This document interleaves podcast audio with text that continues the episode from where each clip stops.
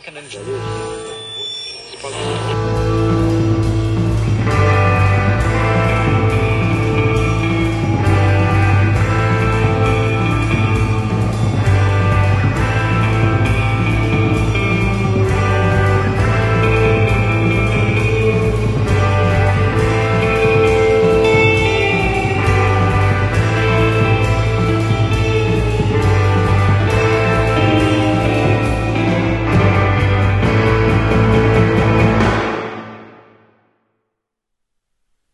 This being the second time in as many weeks that I'd woken up on the floor of the sauna here at work, I had to wonder what the hell? Two middle aged guys wearing only towels around their waists were standing over me, and if I wasn't immediately embarrassed, I might have noticed the genuine concern in their faces. As it was, I felt a burning sensation beneath me and realized I had been lying in the solution of bleach, dishwashing soap, and hot water with which I'd been disinfecting the place. Shit! I yelled, as the startled men jumped out of my way, backing out of the narrow doorway. I ran past them and into the storage closet where the wash basin is. I locked the door behind me and stripped. I dunked my head under the faucet, hoping I got to the bleach before the back of my head turned platinum. How long does it take, I wondered? How much bleach is enough? How long was I out? I bathed myself quickly, making a huge splashing mess in the little room, but caring more about my skin. My clothes, I knew, were likely ruined. The discoloration would soon be very apparent in my jeans, t-shirt, underwear. The adrenaline wearing off, I started to feel the lightheadedness that caused the fall, and my hip and head were aching. A key was being inserted in the door behind me. I grabbed a handful of towels and covered myself. I managed to block the door with my foot, but it was Chris. He squeezed his head in and saw the unlikely sight of me in a towel. His eyes were wide, and behind him were more concerned faces of hotel clients. They told me you fell. Are you okay?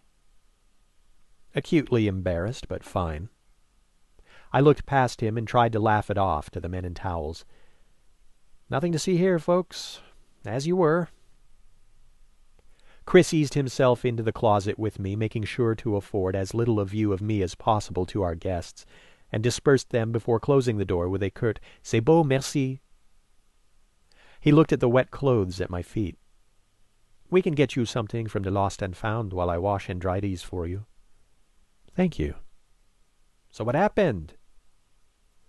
I think I've figured out why my high tops have been lasting all of three months before the soles start to come apart and the knowledge of this overwhelmed you. No, you idiot. The, the bleach fumes.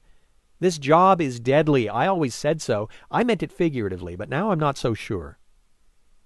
Chris nodded, picked up my clothes, and opened the door. When he saw I wasn't following, dressed only in a towel, he closed it again. Right. He looked me up and down. You wouldn't make it past the stairs. Thanks, buddy. High praise coming from a degenerate. Well, you're the one in the towel. Screw you. He kissed the air between us and got out the doorway just as I slammed it behind him. An hour later, I sat on the dryer in the laundry room as we waited for my clothes to dry. Chris gave a client a fresh towel, and then he turned to me. Hey, what was Stefan upset about this morning? I laughed. When I arrived at quarter to eight, Stefan had been waiting outside in his t-shirt, peering into one of the lobby's front windows. I waved, but he didn't respond. He was clearly out of sorts. I feel ashamed, he told me. He had been there for fifteen minutes since he let the door close behind him when he came out for the daily papers.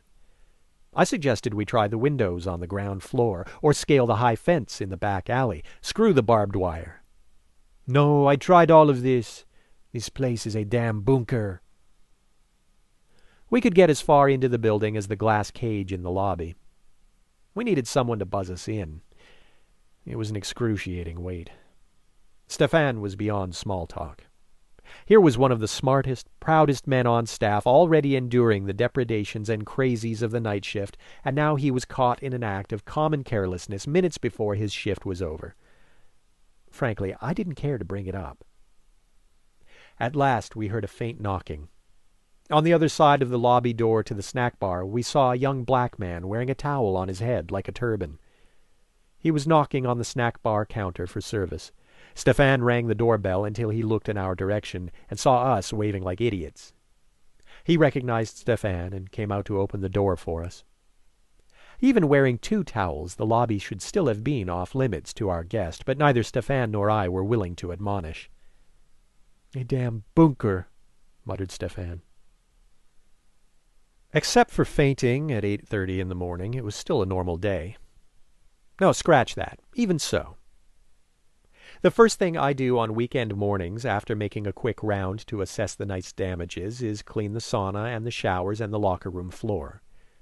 In fact, it's the best time to do this of any of my shifts.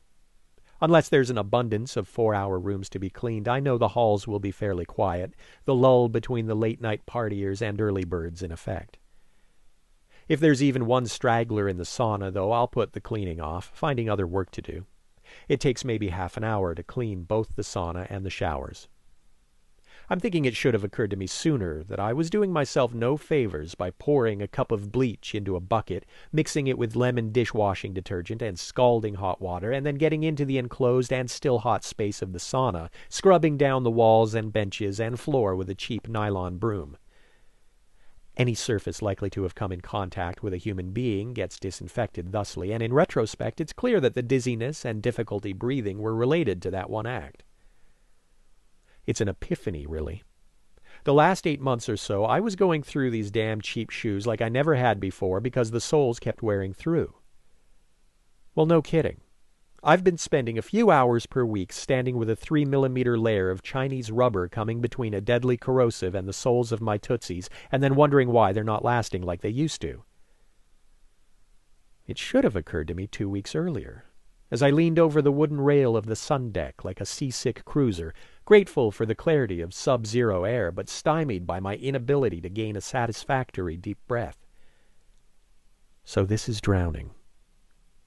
I tried not to panic, hoping the chlorine fumes would release their grip on my lungs, and they did then, but not today.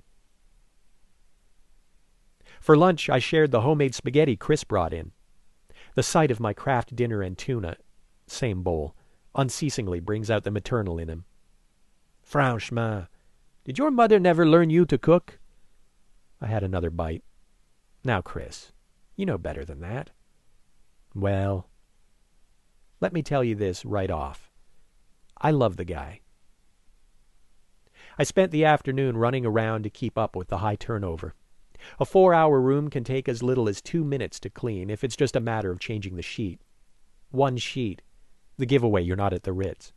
The 24 hour rooms, rented out to tourists, out of towners, big spenders, and those affronted by the Spartan, wash basin only four hour rooms, are as comfortable and normal as in any other good hotel, but the four hours are designed for economy of cash, time, and probably emotional involvement.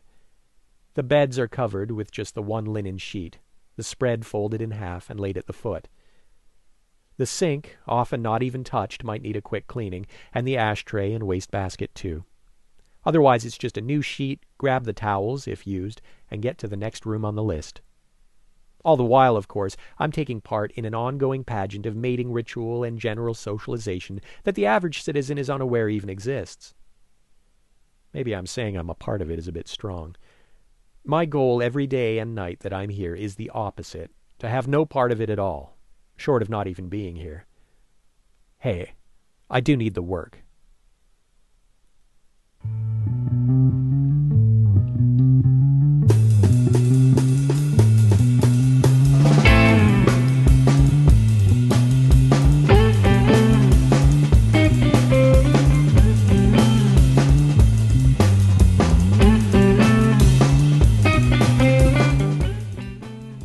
Pretty much.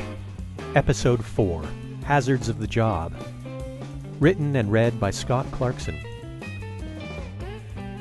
Music by Garner Firebird.